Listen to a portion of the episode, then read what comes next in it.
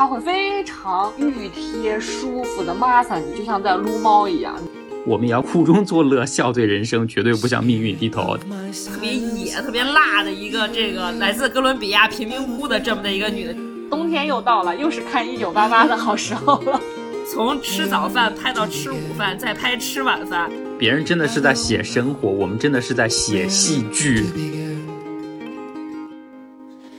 大家好，这里是每周五的非物质草单时间，我是小鼠，我是深深野。大家好，我是乌丸丸。嗯，那这期节目一开始呢，首先恭喜一下我们的一位粉丝哈，就是我们的咸春雨小姐姐，就真的我昨天被她感动到了，恭喜恭喜！对，我们都被你感动到。是的，就基本上因为我们以往的每期节目，她都会在第一时间收听，并且在下面留言评论嘛。对。但上周我们的节目更新之后呢，她其实是隔了几天才评论的，结果我把评论打开一看，她解释了一下，说是因为这两天自己刚刚生了个孩子，所以没有第一时间听。天哪！就我当时真的都说不好，我是震惊的感觉多，还是这个感动的成分更多。然后我也是第一次感受到，就是粉丝对你的持续性的这种关注，就是会真的给你带来特别大的创作的动力。对，没错，谢谢他。就不管怎么样，就还是很为春雨小姐姐开心哈。希望你能做一位很幸福的一位新手妈妈。祝福你。对的。咱们说回咱们的节目内容哈，就是不知道你们俩还记不记得，其实前几个月我们做节目更新的时候，这有一位听众朋友是。在下面留言说 说你们太崇洋媚外啦，说我们一直在讲各种欧美的电视剧、电影，也不关注国产片儿。我们后来为了他一直在关注国产剧、国产电影。大家可以看一看我们最近的这个片单哈，就最近十期的节目，除了一期讲印度的，还是讲印度，其他所有的都是关于华语的一些综艺和影片的内容。我们不出亚洲，所以如果你听到的话，希望你可以就是在底下给我们一个鼓励，好吗？跟我们互动起来，然后给我们一些反馈。觉得我们做的怎么样？我们非常需要你的意见。其实从十月底开始啊，包括十一月和十二月都有很多这个经典的美剧都开始陆陆续续的恢复更新了。那其中有一部，大家有可能就是翻各种公号的话，可能会注意到哈。其中一部叫做这个《This Is Us》，翻译成中文名呢叫做《我们这一天》，或者也有一种说法叫做《我们的生活》。总之就是《This Is Us》，就经常看美剧的朋友肯定是听到过这个名字的。就它现在是更新到了第五季，然后第五季的话现在是差不多更新了三集四集。他创造的一个高度真的是非常高啊！就是他所有的这五季，现在在豆瓣的评分来数据讲话，最低最低都是九点四分。你有想到吧，朋友们？而且就第五季的第一集上线，然后有那个评分显示的时候，他甚至冲到过九点九的，所以当时大家看到的时候都特别惊讶。是谁打了那个负评？我想知道。真的是九点九，就觉得震惊，成为一个神剧的一个里程碑的这么一个剧集哈。所以我们今天想探讨一下这部剧，就说这部剧到底为什么神？它出到第五季，不管是在美国还是在中国，就大家还是都在看到底是为什么？尤其是我觉得，在一个大的环境下，就是你现在基本上在网上能够看到的讨论度特别高的，或者是说点击量特别高，或者成为一个话题的，你就看吧，基本全部都是网飞的出品，不管是纪录片、综艺、电影、电视剧，就是在被网飞轰炸的这么一个情形下，像《This Is Us》这样一部电视剧，它仍然是以就是电视剧传统的那种创作，就是它固定的时间、固定上线，每一集还最后留一个悬念，就是非常传统的一种电视剧的制作。然后它同时还能保有这么好的成绩。它的出品方是 NBC 电视台，也是美国三大传统电视台之一了。从这个剧情的内容上来说，哈，算是合家欢吧。所以我们今天把它归为叫这个家庭剧的这种类型哈。第一季开播的时间是二零一六年，然后播到今年呢是属于第五季。二零一六年它第一季的第一集开播的时候去尝了一下鲜，然后就一下子入坑。到现在就虽然也有点寡淡了哈，但是也一直没有弃掉。当时我为什么说看他第一集的时候就被他打动？首先是因为他的这个本身的故事设定是非常精巧的，因为它是一个非常典型的就是多时空的并列穿插叙事这么一种类型。其中一条主线呢，就是差不多七八十年代的时候，美国上世纪七八十年代。是的，上世纪七八十年代，然后在美国的匹兹堡就一对啊这个幸福的小两口哈，这个男主人公呢叫做 Jack，女主人公呢叫做 Rebecca，就是非常幸福的小两口的这么一个代表。然后妻子当时是怀了三胞胎，而恰恰好就在丈夫生日的这一天，然后妻子 Rebecca 呢就要临盆生产了，但是最终夭折了一个，对，就生下了就是这个双胞胎的一个概念，生了一个儿子一个女儿。然后就在他们其实很沮丧的时候，当天这个他们生产的这个医院哈，有人送过来一个被人遗弃的一个黑人男婴，就这个男婴可能被他的这个亲生父母啦扔在这个消防站，然后没有人领养，然后他们也不知道该怎么办，就送到医院来了，就像是冥冥中的这种某种凑巧哈，就是一种巧合，他们也就收养了这个黑人男婴，就所以最终还是凑成了三胞胎的这么一个家庭结构。所以三个孩子都是跟老爹就是每年在一块儿过生日，这也是 This Is Us 这个概念的一个来源，就是整个一家人除了他妈之外，其他所有人都是在在同一天过生日的啊。感觉是这个这个血脉是被紧紧的团结在一起的。嗯，对，刚才不是讲它是这个多线条叙事嘛？其中一条线就是从当时他们出生之后，这个家庭的孩子三个孩子怎么成长，这么一点点开始讲故事。另外一条线讲的已经是到了现代了，就是三十多年之后，这几个孩子此时此刻这一 Yeah, right now，就是这三个孩子又分别长大了，然后他们在这个时代的生活里面所面临的各自的问题，以及跟他们的主要是母亲了，因为后面这我们可能会讲到说，男主人公 Jack 在那条线里面，就是过了没多久之后，其实是已经去世的，就是双线叙事啊，就是他们同时呃有很多当年可能跟自己父母所面临的一样的烦恼，比如说，哎，怎现在怎么跟自己的孩子沟通啊、怎么在爱情上进行抉择，怎么面对事业的低谷和困境等等。因为不同的时代，它肯定会有相同的这些议题和烦恼嘛，同时又有很多专属于这个时代很新的、很自我、很个人的一些困扰，嗯大概是这么一个有一个非常明确的一个平行映照和比对的。每个人遇到的境遇不太一样嘛，他有来自职场的呀，有来自这个婚姻关系啊，有来自于你就是有好多孩子和没有孩子，有一个孩子和有好多孩子，他是遇到的家庭问题是不一样的。对，然后他就是通过一种含情脉脉的方式吧，用一种相对来讲比较理想化的程度来解开生活中的这些小疙瘩。我当时真的就是觉得他设计的非常巧妙，因为我一开始看的时候，我是不知道当代的这条线跟过去的那条线到底是什么关系嘛。但是临到最后一下第一集结尾的时候，把这个包袱一下解开的时候，哇，我就觉得太妙了。所以第一集我觉得真的是非常非常棒的一个体验，当时就所以一下子就感觉陷进去了。大家如果要是看的剧比较多啊，就是完全能感受得到。再加上一方面它是这个 NBC 嘛，呃 National Broadcast，所以它的这个价值观也好，还有它整个面向的这个群体来讲，是面向更广大的美国观众的，所以它的这个整个的氛围就是非常主流的、典型的白人的家庭生活的状况。对，合家欢，但是一定要加一个黑人角色在里面，这是非常有能能反映美国现代的这个时代风貌的这种角色配置，大家可以了解一下。对，非常安全的一种处理。然后这部电视剧呢，它的这个价值观非常的主流。然后另外一方面呢，就是呃，它的这个创作的技法也非常的主流。就比如说，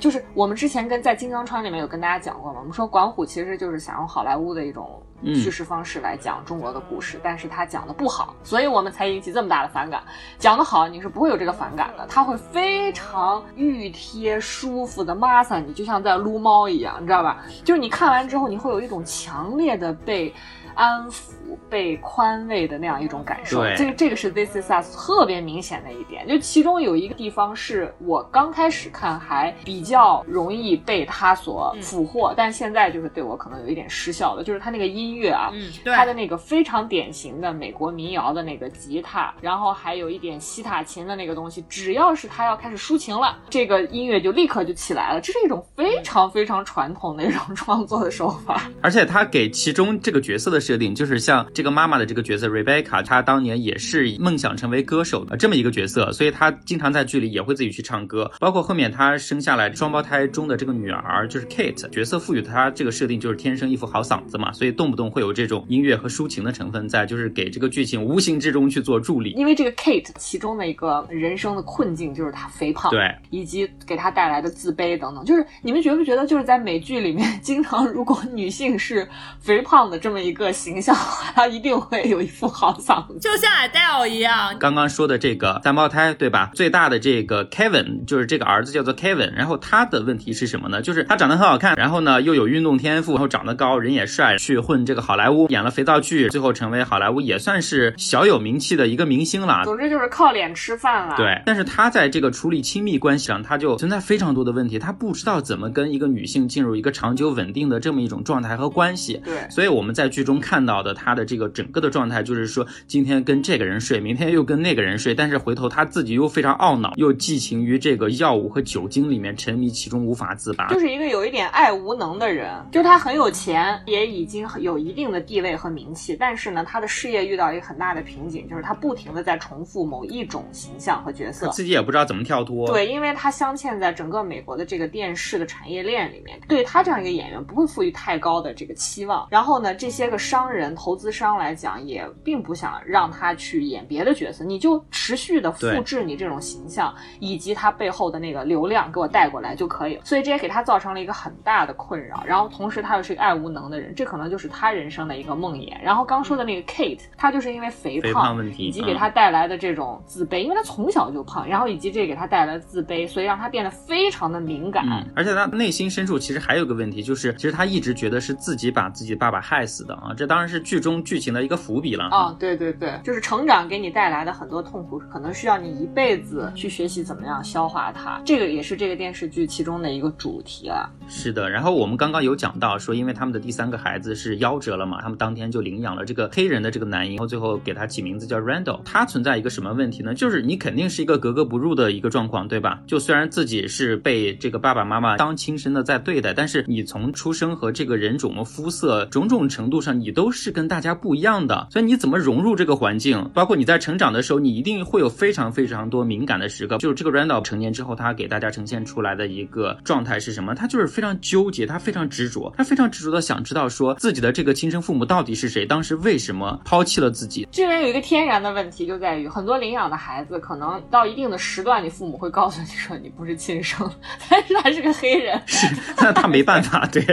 他不需要别人告诉他，照镜子他就知道不是一家人，这个太残忍了，我的妈！所以朋友们，如果你们要想领养第几个孩子的话，拜托找一个就是跟跟你们还稍微就是起码是一个人种的，就不让小朋友三岁就开始怀疑自己的爸妈不是自己爸妈，这个真的很残忍。就是不要因为你自己一时兴起，其实这会给他人生造成很大的困扰，因为他成年之后他要离开你的家庭，你不能二十四小时在陪伴在他身边，他只能自己去消化别人的眼光和态度啊。所以这个剧集其实给我们在这块揭示的也是非常的直接哈，就是第一集上来给这个 Randall 给的一个情节设定是说他已经找到了自己当年的生父是谁，就是通过三十多年这个一直持续不断的这个努力，找到了自己的生父是谁，然后他一直在犹豫说到底要不要去见这个人，然后见到他之后会说什么，会质问他什么，他去想种种的这种设定，就真的能说明过去三十多年的这个人生当中，这个问题对他的困扰真的是非常非常大。对他是一个心事重重的角色，就是从小他心里的内心戏太多了，就因为家里他父母给予了他足够的爱，是的，就是这对父母几乎就是一对完美的父母。但你没办法，你就是天然的在这个群体当中算是一个异类的感觉。对，所以他思考问题的时候会非常的深思熟虑，所以也有一点点裹足不前或者是非常犹豫的那样的一个人物的设定。刚才也说了嘛，就是他是这种两条线并行的一个叙事方式，所以很多我们去看他们成年之后现在时间的这条线的话，你会在他们小时候的这个成长阶段当中找到很多埋下的伏笔和包袱，然后来推导出你现在发生的一些事情。所以说我当时看这个剧，我就觉得对编剧来说，同时写两条线，而且有这种逻辑和因果对照的这种关系线，真的是太难写了。所以我觉得，我特别佩服这个编剧，当然是一个编剧团队了。跟大家稍微讲一下，通常来讲，他们是三个梯队。第一个梯队呢，负责搭建整个故事结构，也就是搞策划。然后中间这个来填人物，就是第二梯队来填人物，人物填完了之后，第三梯队来填细节。所以它是一个巨大的工业体系中的一环。嗯，就跟我们现在这种往下下判、下判再下判，最后你看的是那个北影可能专科学生给你们编的电视剧是不一样的。所以他为什么说都已经拍到第五季了，然后每季的评分还都这么高，就是因为嗯，真的是深思熟虑的去挖每一个坑，然后又尽量把这个坑去完美的填好。就是你不会觉得出戏，你知道吗？我觉得现在国产剧存在很大问题，就是说我挖一个坑之后，我接下来我就不知道该怎么去填了。所以这是我们看剧你没法投入进去的原因。如果要是想看一个非常成熟的电视剧，真的是非常成熟。为什么说你看完之后觉得特别舒服？就是我们之前在《金刚川》里面说的，你的常识系统得到了巨大的抚慰的感觉，就是他们它全部都在你的常识系统。统内，它也不会有任何的情节，就是突然间让你感受哇这么陌生，哇这么刺激我，让我会尝试去反思、去批判都没有。它就是像睡前故事一样，就像对越战之后一系列的反思的电影，出现了《阿甘正传》这样的电影。嗯他们有一个很有名的影评人就说，《阿甘正传》就是在美国经历了越战巨大的伤痛之后，给大家讲的一个完美的睡前故事。就这个《This Is Us》就是这样一种感觉。尤其是如果大家放在今天这个疫情的这样子，每个人都无所依靠，国家也靠不住，谁也靠不住，社会也靠不住，你只能靠自己的时候，你看看这个电视剧的时候，就是有一种巨大的被抚慰的感觉。哇，就是 Love can heal you，就是这种感觉。而且他这一季一上来，其实就把整个疫情的大设定就已经放进了他最新的这个剧情当中。他是非常的想与时俱进，然后想让大家获得尽量多的这种共情感的这种方向去做这个剧情设定的。我记得我最早自己看这部剧哈，然后看了第一集就被他俘获之后，我就给深深也推荐。然后当时给深深也推荐他去看了这部剧之后，他给我反馈的这个第一感觉就是说，看完第一集之后，整个感觉就像是已经看完了一个很完整的一个电影叙事和表达。坦白讲，我觉得你们听完我们这一期节目，直接从第五季看毫无压力，真的，因为我第四季和第三季就没有追，然后我为了做这期节目，因为小鼠看，我又重新去看第五季，我觉得毫无压力，完全没有关系。对，就所以其实在这里想给大家推荐说，哪怕大家没有时间把这整个四五季都追完，也非常推荐大家去尽量把第一季的第一集去看一下。对，会感受一下。对这整个剧集的一个架构和设定，包括它的一个风格和走向，你都能在第一集里面非常非常完整的感受到。哎，我跟你说，朋友们，其实大多数家庭剧都是这个特点。你只要大概了解他们的人物设定，就比如《我爱我家》，其实也是，你就是不用每一集 follow，因为越真实的家庭剧拍的越好的家庭剧，它就越贴近我们的日常生活。你就跟我们自己的生活一样，你跳一年两年看没有什么变化的，对吧？你跟你爸妈还是那个关系，你们会发生的事情还是那些日常的事情。就像当年你看《渴望》，对，他们家无非就是小芳到底能不能认妈 这件事，对对对，然后除此之外就是买菜做饭啊。你过来过去就这几个人嘛，他家庭成员是很稳固的，你只能在这几个人身上找故事。对，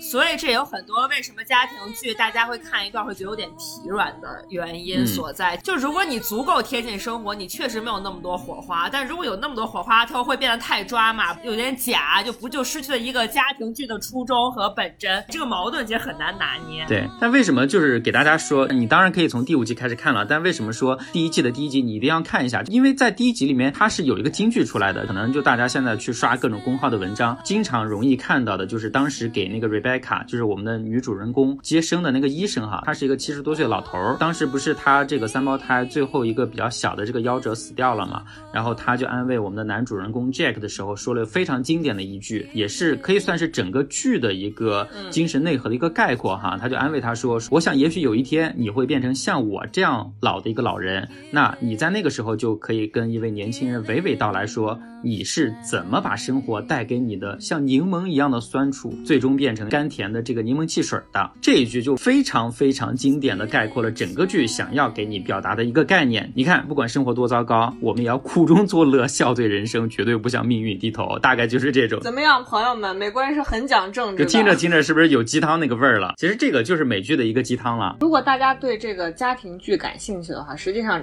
在《This Is Us》之前，可能真正的现象级的电视剧是《Modern Family》，对，就是《摩登家庭》，它已经完结了啊。对，它其实更像刚才吴婉婉跟大家说的《我爱我家》，嗯，就是都是家庭情景喜剧嘛。对，一集一个故事。然后像这个《This Is Us》，实际上还是连续剧，就是它每一集和每一集的剧情是接得上，以及在每一集的最后会留一个悬念给你，然后到下一集再把包袱抖开。然后其实也都是 no big deal，对对吧？所以就是我觉得，如果你真的是确定你是好家庭剧这一口的朋友们，就是你不要期待会有特别大的抓马，嗯或者比如说是那个突发一些特别极端的事件。就是我觉得其实家庭剧的人设，就我们要讲人设的话，都非常非常的稳定。就他们所有的人会做什么事情，会有什么反应，以及他们相互之间的那个化学反应什么样，都非常的可预测。嗯你就像比如说《摩登家庭》嘛，就这个设定，它是在零九年开播的，在那个时候已经算是非常非常的先锋了。伪纪录片形式，对，它其实是讲的三个小家庭，然后一个大家族的一个故事啊。这三个家庭里面最老的那个家庭，其实就是个爸爸嘛，然后这个爸爸相当于是离异了，娶了个小娇妻，老夫少妻的一个组合。特别别野、特别辣的一个这个来自哥伦比亚贫民窟的这么的一个女的叫 Gloria 对，然后这个老头儿叫 J，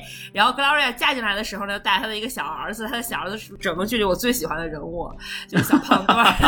Manny，他就是非常非常的有哲学慧根的这样的一个这个小大人，少年老成嘛，长得也少年老成，每天穿个中山装，在或者巴西的袍子，在屋子里面乱溜达。然后这相当于他们组成了一个家庭，还有一个家庭其实就是美国非常主流这种白人中产阶级家庭，就是这个老头的女儿叫 Claire，然后她的老公呢叫 Phil，、这个 Phil 呢就是一个人非常好、很老实，但是总干一些傻逼事情的这样的一个对就是典型的典型的这个直男、是吧？傻直男。总之是所有的岳父最不想看到的那样一种女婿。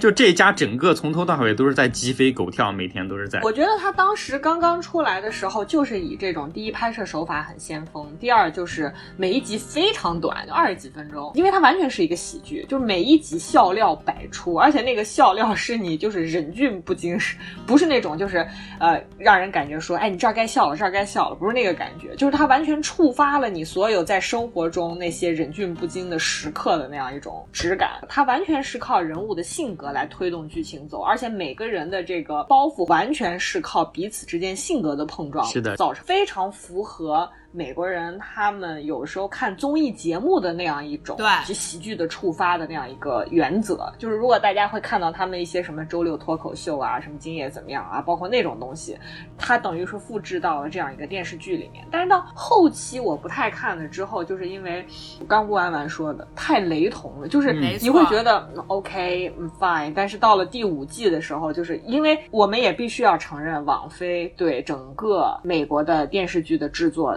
市场造成的这样一种冲击，就是一次性全部释出，对对对然后再加上它的设定，再加上它的这样一种丰富的面相，所以导致一些就是之前这种哇一能连载，包括像我们之前提过的那种到现在还在连载的《实习医生格雷》这种电视剧，都遭到了巨大的冲击。对，就它完全给流媒体造成了很大的冲击，以及它因为呃网飞的制作能力太强了，周期短，品质好，而且各种各样，所以它把一种比如说电视剧，我们刚说的像《This Is Us》也好，或者是《Modern Family》也好，一方面是电影化，另外一方面我们刚说的这这些家庭剧，它是呈现给绝大多数的美国人来看的情况下，网飞这种速度的制作，这种质量的保证，实际上把一种完全大众化的电视剧，把它变成了一种分众化的电视剧。你完全全可以在众多的已经非常完备的每一季都很完整的这样一个平台上面选择到你喜欢看的，不管它是政治的、职场的、医疗的、律政的，对吧？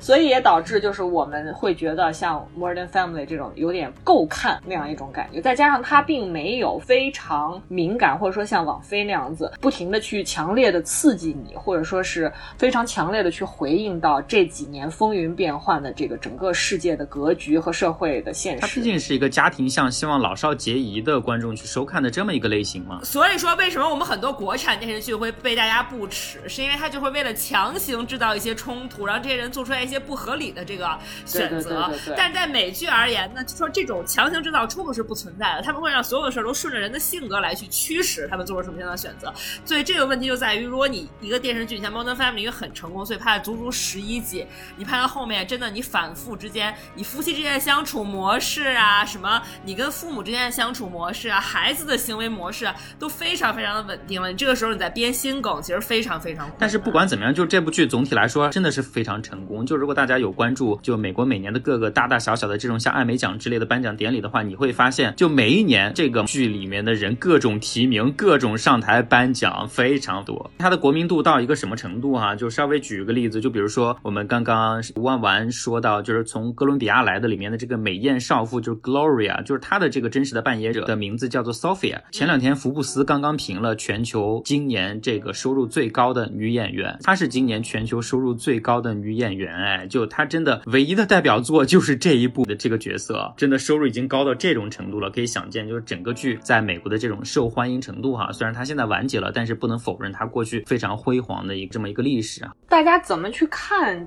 像 Modern Family，还有我们今天给大家推荐的这个 This Is Us 呢？就是如果你非常想要了解，或者说你也比较有兴趣，以及我们平时总在说美国主流价值观，美国主流价值观、那种价值观到底是啥？你就去看这两部电视剧啊，一览无余，该遮蔽的都遮蔽好了，该呈现给你的都呈现给你了。大家，去看是的。那样一种妥帖的、舒服的，哇，就是完全典型的这种美国商业电影电视剧成熟的这个体系所制造出来的这种非常成熟的产品，它带给你的这种愉悦的享受，然后你再去看它的这种展现，是非常典型的美国主流的社会的样态。而且它整个阶层的设定几乎人人都是中产，就大家其实不太会去为了说你基层的这种什么柴米油盐，就我今天吃不起饭了这种情节去为了讨生活这种剧情它是没有的，因为它整个设定就是中产。因为美国已经真的就是整体还是橄榄球型的这个社会经济结构嘛，就是大部分人还是能吃饱穿暖的，不为这些事儿操心。是的是的对。所以他们想要看的就是这样一种大房子、有狗、好几个孩子、大游泳池，没事儿还能跑到海边棕榈泉去度个假，这就是他们想要的生活方式。所以它里面的人物也好，它的口味也好，它所有的一切的东西都是在为这些人服务。我觉得其实也有一个原因哈，就是我们刚才说这个 This Is Us 为什么到后期比较乏力，因为它确实拍到第三季的时候，其实都还是算剧情很饱满，也非常耐看的。然后当时这个 NBC 就直接给它续订了三季，我觉得可能是是这个压力太大了，编剧真的是不知道该从哪儿开始写。讲到后期的时候，其实更多的就已经不是靠事件本身来驱动你的这个剧情发展，而是靠呃人物的这个情绪。就是我今天莫名其妙，我突然觉得哪儿不爽了，我开始给你吹毛求疵，开始鸡毛蒜皮挑些刺儿，然后靠这些矛盾去推动剧情的发展。所以我觉得这也是慢慢为什么到后面就大家觉得有些后继无力了，就觉得乏善可陈。但是另外一个就是在也是在最近几天刚刚发生的，被大家热烈讨论的一件事情，就是发生在亚洲的这几年的一个现象级的电视剧，叫做《请回答一九八八》。这个相对来说大家应该会更熟悉一些哈，看过的人应该更多。它因为上映了五周年嘛，它只有官方就是 TVN 试出了一个。好像长度不到一个小时的吧，一个花絮，差不多四十分钟。然后就是关于他拍摄，关于他整个拍摄阶段怎么选角，然后怎么把这些角色让他们从一个一个单独的演员，然后最后真的像一家人一样凝聚在这个剧组里面，然后创造这样一部剧。所以，即便是他已经五年了，而且他只有二十集，他没有一季一季再往下续。然后你会看到非常多的网友说，就是啊，秋天又到了，或者冬天又到了，又是看一九八八的好时候了。然后这部剧呢，其实它是韩国一个这几年风生水起的电视台，叫做 TVN，是一个收费频道。嗯，它制作的一部电视剧，实际上是一个系列。这个团队它在此之前已经创作了《请回答一九九七》《请回答一九九四》，然后后面回到了《请回答一九八八》。这是最出圈的一部哈。对，选取的是二十世纪终结之前几个可能对韩国人来讲更重要的一些年代和时期。其实八十年代的中后期，大概是这个时间段。因为它故事其实是很简单的，它就讲述了发生在韩国一个很普通的街区的几户人家的故事，很简单。嗯，也是跟刚才我们所说的所谓的家庭剧啊，如果它能成为一个类别的话，家庭剧差不多的这么一个框架。然后主线特别简单，然后它留了一个很长的悬念，一直到最后一集才揭晓，就是女主角最后和谁在一起了，到底嫁给了谁？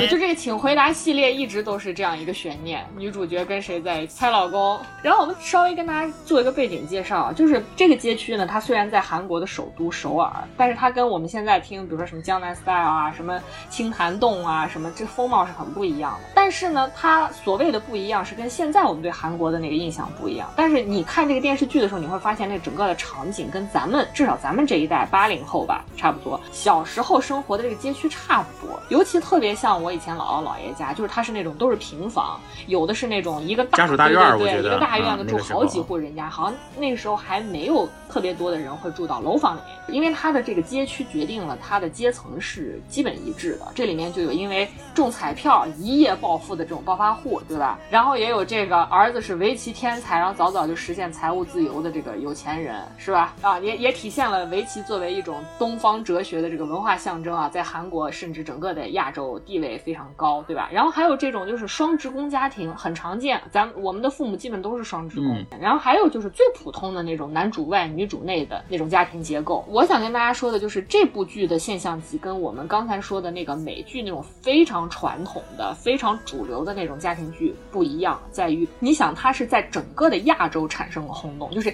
产生于一个亚洲内部的电视剧，然后成为了这样一个现象的级别。而它跟所谓的我们刚才说的美国向全世界兜售的这样一种主流价值观非常不一样的这样一种情景，它这个电视剧拍摄的就是呈现了一种非常不一样的风貌。嗯，就是我我想说说的就是这里面有两个非常重要的人物，不是他的那几个非常年轻、非常有趣、非常可爱的年轻人啊。反而是里面的这个中生代，一个是那个双职工家庭的妻子，就是那个东龙他妈。为什么呢？她是这部剧唯一的一个职业女性。就是你看其他的中生代女性角色，全部都是家庭妇女，或者或者说全职太太啊。对。然后这个职业女性呢，她的职业是保险经理，而且在剧集里面她做到了部长的位置。所以她儿子其实妈不在家的时候呢，就觉得没人管她。妈一在家给她做饭，她就觉得说我的妈可是跟你们的妈妈都不一样的，我妈是有职业的，而且是部长，很牛逼的，天天在外头跑业务，所以才疏于对这个家庭内部事务的这个打理啊。其实他是有非常明确的时代特征的一个角色，我们待会儿再说。就是另外一个角色，就是这个程社长，就是程德善女主角她爸。大家叫他程社长，其实他的真名也在这个电视剧的角色名是一样的，就叫程冬日啊。他呢是一个银行职员。你从后来的这个剧情以及当时的这个韩国的经济状况来看，其实这个银行的工作收入在韩国是不低的，其实是比较高的一个收入。对。然后这个程社长呢，因为他给这个朋友做担保，然后他这个朋友又跑路，所以他就负债累累嘛。然后他又要抚养三个孩子，所以他家里就日子过得非常的困难啊。原本应该是一个比较不错的状态。为什么要提到这？这样两个角色呢，他是在我们刚说的这个摩登家庭也好，This Is Us 也好，完全不一样，就在于这两个角色是和韩国社会或者说韩国现实联系最为紧密的两个角色。这两个角色是你在其他的家庭剧中很难感知到的一类角色，就是那些人物在家庭中所产生的矛盾、问题、悲欢离合，他的那个故事，你放置在任何一个家庭几乎都成立。对对，或者说他跟他的职业，跟他在这个社会中的背景。跟他的收入、跟他的生活的这个水平没有什么太大的关系。你觉得每个人就是刚小鼠说的，每个人都不愁吃穿，不用这个为柴米油盐酱醋茶而担心。但是在这部《一九八八》里面是不一样的。我刚说这两个角色就是。这两个角色你也能感触得到，他是被这个韩国当时的社会影响特别直接的两个人物。你看这个东龙他妈这个保险经理，你看到的就是一九八八年的韩国，那是什么样的一个韩国呢？是经济蓬勃发展时期的所谓亚洲四小龙之一的韩国。对吧？刚好又要开奥运会啊！对，奥运会之后又给韩国带来了新一波的飞速发展，所以他给这个女性的命运创造了另外一种可能，就是我是可以自给自足的，我是可以养活我自己的，我不用寄望于我丈夫。因为里面你看那个程德善他妈每个月都要问他爸要钱，这个月的生活费你得给我了，你的收入要全部由我来管理和支配，对吧？像这样一个是一个职业女性的角色，所以你看得到这种职业女性走入到社会之后，她给原有的这种家庭结构带来。来的这种改变，还有他引发的一系列的家庭问题，在这个电视剧中都有展现。然后另外呢，就是这个程社长这个角色，他我觉得他更复杂一点，因为一方面他也是这个韩国经济高速发展的参与者，因为他是银行的嘛，对吧？他跟钱有关。然后另外一方面呢，你看得到就是巨额的金融债务，它能够给一个家庭带来的那种拮据、那种困窘，就它不只是给这个人物的内心世界创造了一种很复杂的一种可能性啊，因为他就比其他的那些男性角色显得更加的深刻一点。然后同时呢，你借由他们一家的这个生活的状。状况实际上，我觉得给大家提供了一种想象的可能，就是你几乎可以预见韩国当时那种高歌猛进的那种经济发展。这种经济发展，它后来制造的那种泡沫，以及最终酿成的在一九九七年的金融海啸对整个亚洲的影响，还有它带来的那种幻灭，你是可以预见到的。你看他家的那种生活状态，住在地下室，而且呢屋子到最后甚至还斜了，他们还得搬到别人家去住，很惨的生活，很贫困的。所以就说这部剧它不只是简。简单的在剧作上提供了一种就是很怀旧啊的这样一种可能，还有就是我们后来觉得说它这个请回答系列其实都是一种穿越的这种思路嘛，对吧？对，而且是借由这种人物的这种很真实的刻画，营造出一种我本人啊称之为一种很旧的那个质感，它营造的非常好。我们看完那种剧，大家都在讨论说我没有看过八十年代的韩国电视啊，我也很很少看韩国八十十年代的电影，谁谁谁知道都是拍佛教的，对吧？然后我也没有听过八十年代的这个韩国歌曲，但是我就觉得这个故事特别的亲切可感，特别的熟悉，一点都不陌生，对吧？嗯换个说法来说，他请回答这个系列，比如说刚刚我说到的，就是他有一九九七、一九九四，对吧？最后换来了一九八八这种巅峰之作，他不只是随意的把韩国的某一个时期当成一个背景板来讲述一个故事，就像刚才我们说的这个《摩登家庭》和《This Is Us》，嗯如果里面没有穿插，比如说同性恋这个婚姻合法化呀，它没有穿插这个疫情对美国的影响啊，你是你不知道它是发生在哪个年代的，对吧？对你感受不到非常特别的时代特征的。你像一九八八这样一个故事，就是给你提供一种感觉，就是它不断的在提问，不断的在叩访历史，然后它仍然回应的是当下我们关于命运啊、人生啊、理想的这种追问。就是说，我们会遇到什么样的问题？就跟刚才我们说，在《This Is Us》或者说是《摩登家庭》这样的剧里面，我们也会去思考，但是给出的答案完全不同的一种解题的思路。我在做这期节目的时候，我竟然第一个想起来的画面是他第五集，他那那一集我不知道你们还记不记得，题目叫做“过冬准备”。这一集里面有一个名场面，就是程德善的妈妈在大雨之中，在外面，呃，在警察面前去保护程宝拉。那一集呢，就是说这个程程冬日这个程社长啊，有有一天要回家了，然后呢，就是他在这个回家的路上呢，在这个街头遭遇了警察对当时示威游行的学生的抓捕。然后这个画面很有意思，是他溜着墙根走要回家啊，然后所有的警察，然后你会看到所有的警察抓捕学生的这个动作。都是在前景完成的，就是在这个景别上啊，他是在城东日在远景，然后这个抓捕学生是在前景，就是它形成了一种观众和城东日这个主人公之间被这个真正的历史事实相隔的这样一种空间感。就是说，历史不是背景板，它不是出现在城东日背后的，它是出现在我们面前，是我们先看到的东西，然后我们才看到那个故事里面的那个人，对吧？然后这个时候他转过街角，他救下了一个正在逃跑的学生，还给了这个学生一些钱嘛。然后他最后一句话说的是。洗干净了再回去，这句话是很有深意的。你想，他这句话不仅代表着一个父亲，对吧？一个长辈的一种关心，还有就是他完全展现了当时一个普通的韩国民众看待当时发生在首尔街头运动的那种心态。嗯嗯嗯，他说的是洗干净，就是因为他觉得学生们现在做的这种东西仍然是不被当局所待见，是见不得人的。但是他又是报以同情和理解的，这就是最普通的韩国民众对当时的局势呈现出来的一种心态。也就是说，你完全看得到《请回答一九八八》这样一部电视剧，它是有着主动介入历史的这样一种创作意图和动机在的。对然后当时他这个运动呢，实际上是围绕他之前的那个独裁执政的那个前总统全斗焕的那个拘留问题和现任这个政权退出等问题，然后学生会上街去游行和示威。嗯这个全斗焕的事件，如果大家有兴趣，直接去看那个宋康昊演的出租车司机就可以了啊，我们就不多说了。然后就是他们家这个大女儿宝拉回家了，回家之后，家人看到她脸上的伤，然后闻到她衣服上那个催泪弹的味道，就知道她也是去参加了游行，刚回来。这个时候，这个程社长非常生气，他出于一个普通的穷人家的这个父亲的角度，就冲他女儿大喊说：“我花了这么多钱供你去上学，你去示威游行，就意思是你你对得起我吗？你对得起家里人吗？”然后他妈说的更直白，就说：“快点认错啊，宝拉。”然后他大女儿宝拉这个时候态度特别决绝，特别明确，就是我有什么错，爸爸能懂什么？嗯嗯嗯，对吧？他觉得他跟他家人是很远的。我爸，你你你肯定觉得我做错事了，但是我就是觉得我坚持真理，我坚持道义没有错。然后呢，镜头一转，这个宝拉一个人坐在这个房间里面处理他的伤口，然后他拿出了这个有关他们参与这个民主抗争的这个宣传册。这个时候呢，这个背景的这个 BGM 响起来，是当时韩国的一个歌手叫做金光石的一首歌，叫《在旷野》。歌词呢唱的是怀抱撕裂的内心，消失的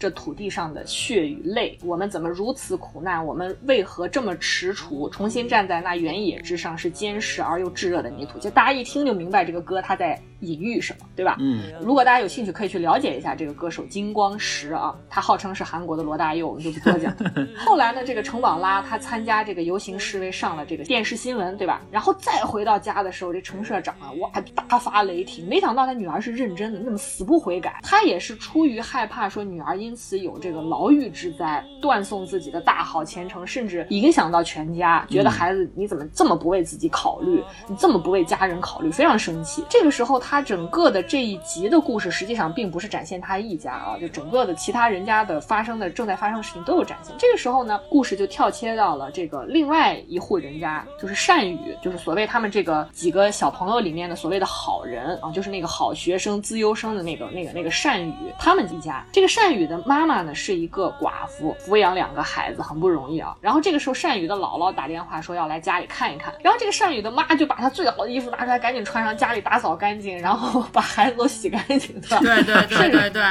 给珍珠洗澡，名场面。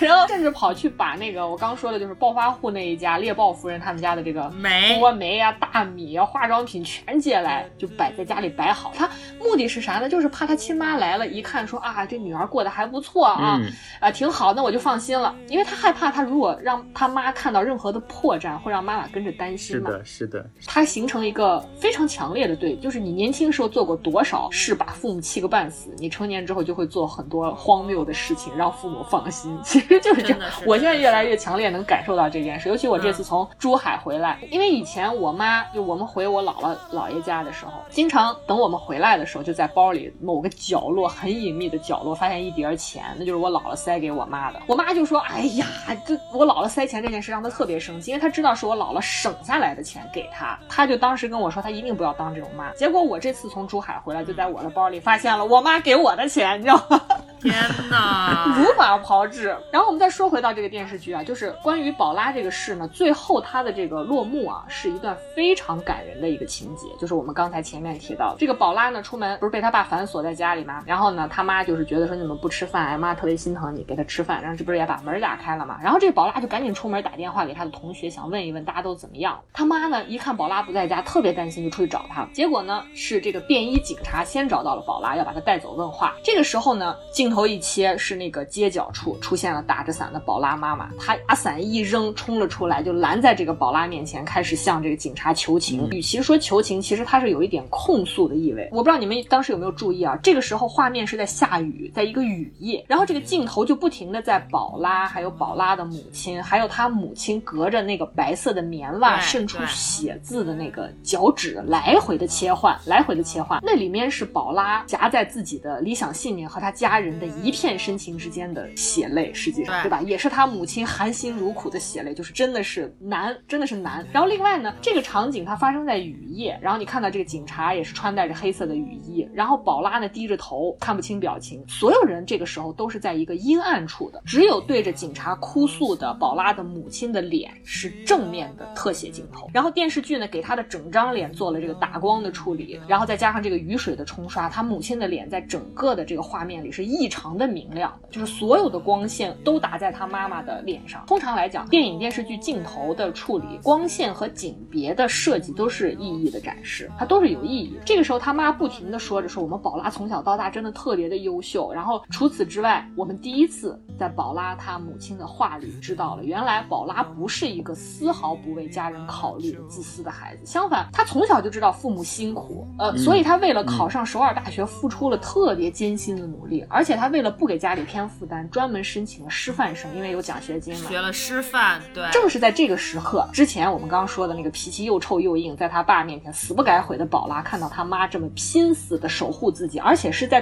道义上认同了自己的时候，他非常决绝地说了一句：“我错了。”我跟你们去警局，然后这个时候呢，这就是电视剧非常高明的地方，他把情绪推到了一个极致，就是这个时候显然他母亲的情绪更激动。之前他妈无数次的跟他说，你就认个错吧，你就认个错吧，你不要再去了。这个时候宝拉认错了，他妈情绪反而更激动，对着身后的宝拉大喊说：“你别乱讲，你做错什么了？你做错你就认错。”到最后他们被扭送到了这个警察局之后呢，这个程社长就去接这对母女嘛，然后他就在门口抽烟很惆怅，然后他的邻居也是好心都过来就是问问看有没有有什么能帮忙的。这个时候呢，邻居就说：“哎呀，你这个时候就是要好好的教训一下你女儿啊，你绷着脸吓唬一下她就好了。”结果这个时候连程社长本人就是宝拉他爸都说：“怎么训啊？他又没有做坏事。”你发现了吗？就是说在历史的这个时刻，请回答一九八八是明确的表明了态度，他是完全站在宝拉所代表的参与到民主抗争运动的学生的这一边，就是这是这部剧他在历史上所做出的选择。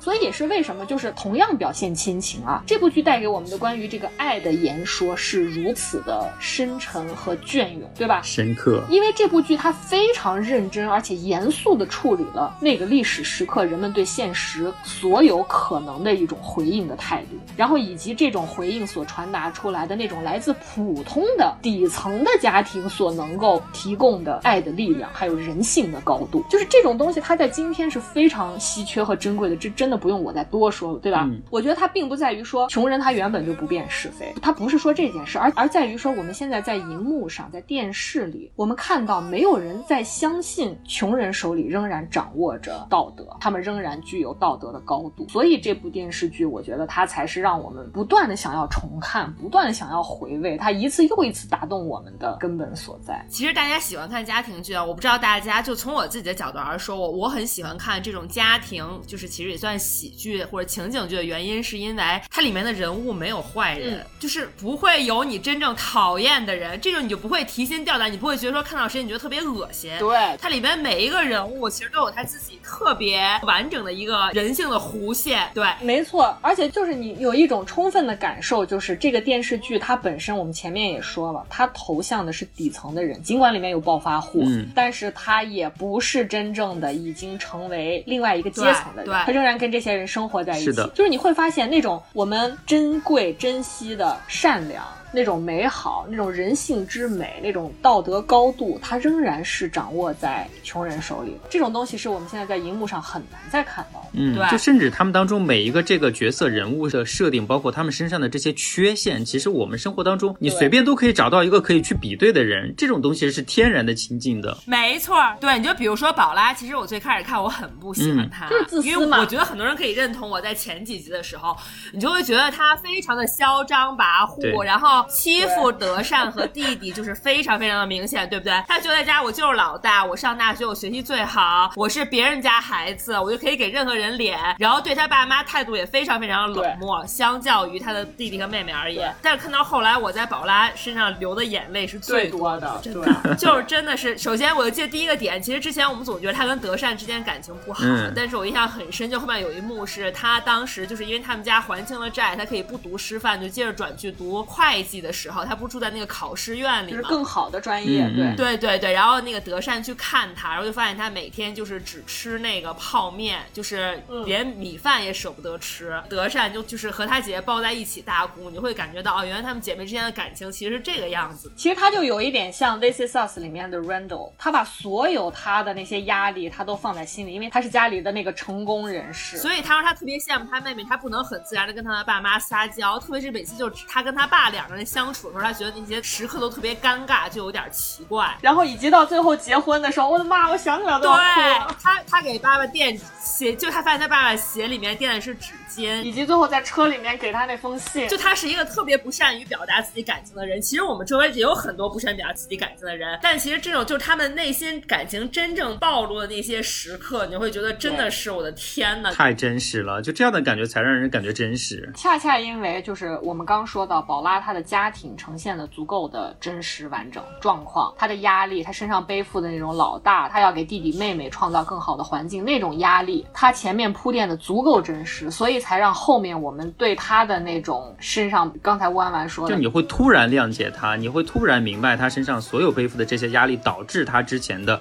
种种行为和动作和表现，你都能理解了。然后另外一方面还有像善宇这样的孩子，刚说了他妈是寡妇，尽管是寡妇，也想给他们俩一对就是兄妹提供非常好的生活条件，所以善宇一直绷着一口气，就是他绝不能松懈，他一定要出人头地。所以这个是非常非常真实，但也有像德善这样的孩子，我觉得那一幕也是让我特别的泪目的一点，就是这个孩子他那么善良，那么可爱，作为家里的老二，看得明白姐姐在干嘛，看得明白妈妈辛苦在哪，爸爸不容易在哪里，然后也能明白人情世故是什么。但是这样的情况，他就是学习不好，我努力了，爸爸，我真的不行，我怎么办？对对对对对对对，他爸就跟他说：“慢慢找吧，也许能找到呢。”就像爸爸也是人生第一次当爸爸一样，就是他的那种回应是不逃避问题的回应，不是那种把所有东西合理化、理想化的一种回应。就是他不会给出一个 happy ending，就是怎么办呢？就大家都很难啊，就这种情绪你能理解到，他也不会说给你给一个讨巧的一个取巧的路径，说事情到这儿就大家都开心了，皆大欢喜了。就事实不是这样。然后我现在在看那个《请回答一九八八》的豆瓣嘛，然后我有看刘一手，就是那个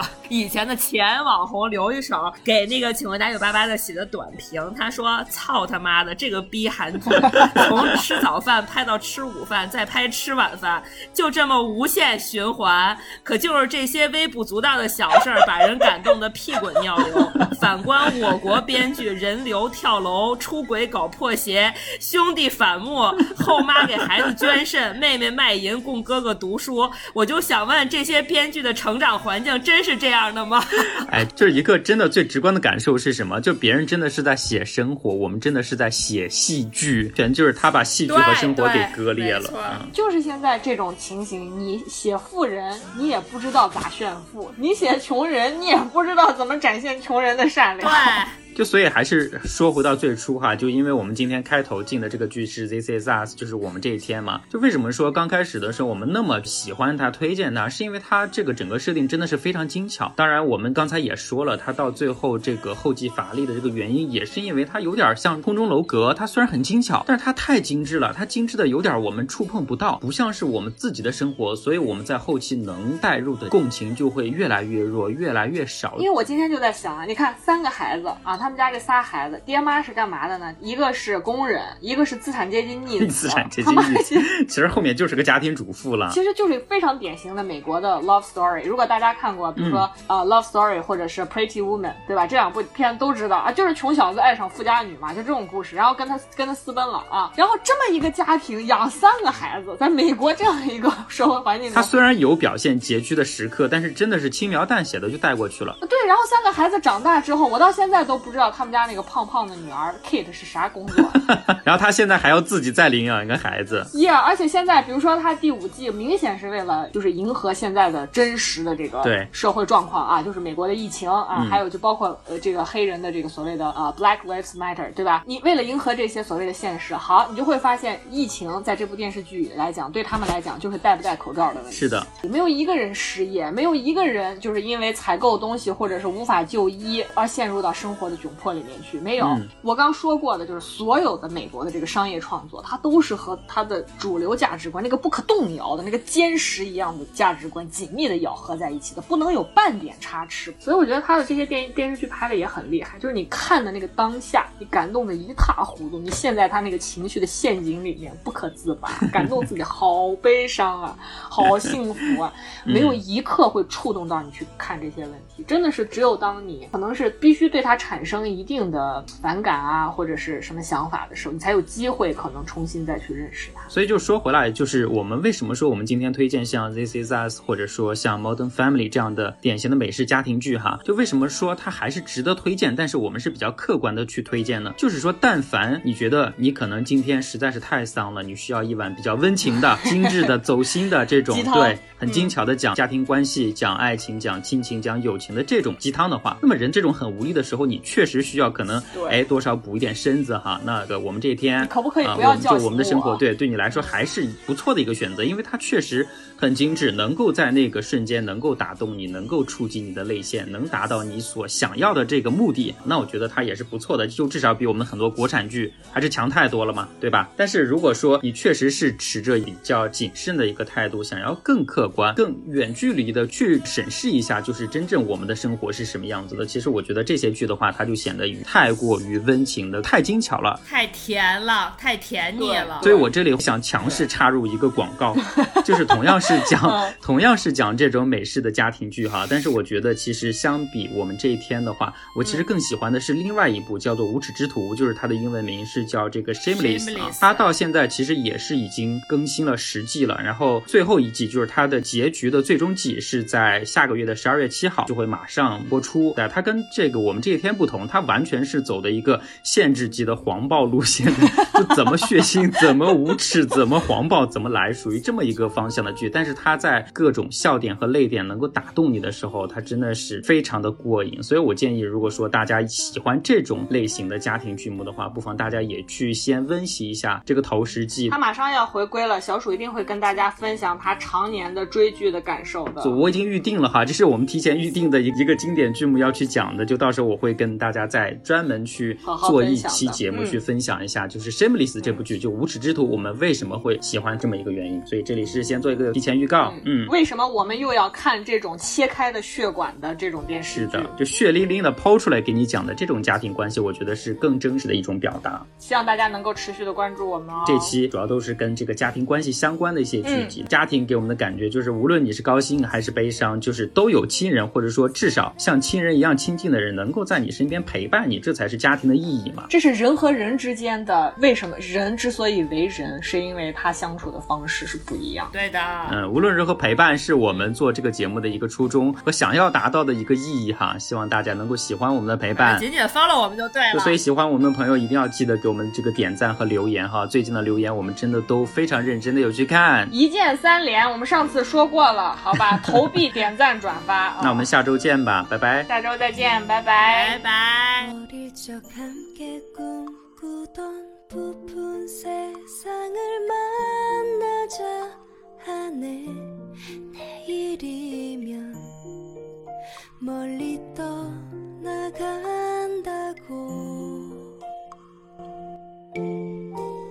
언젠간 돌아오는 날 활짝 웃으며 만나자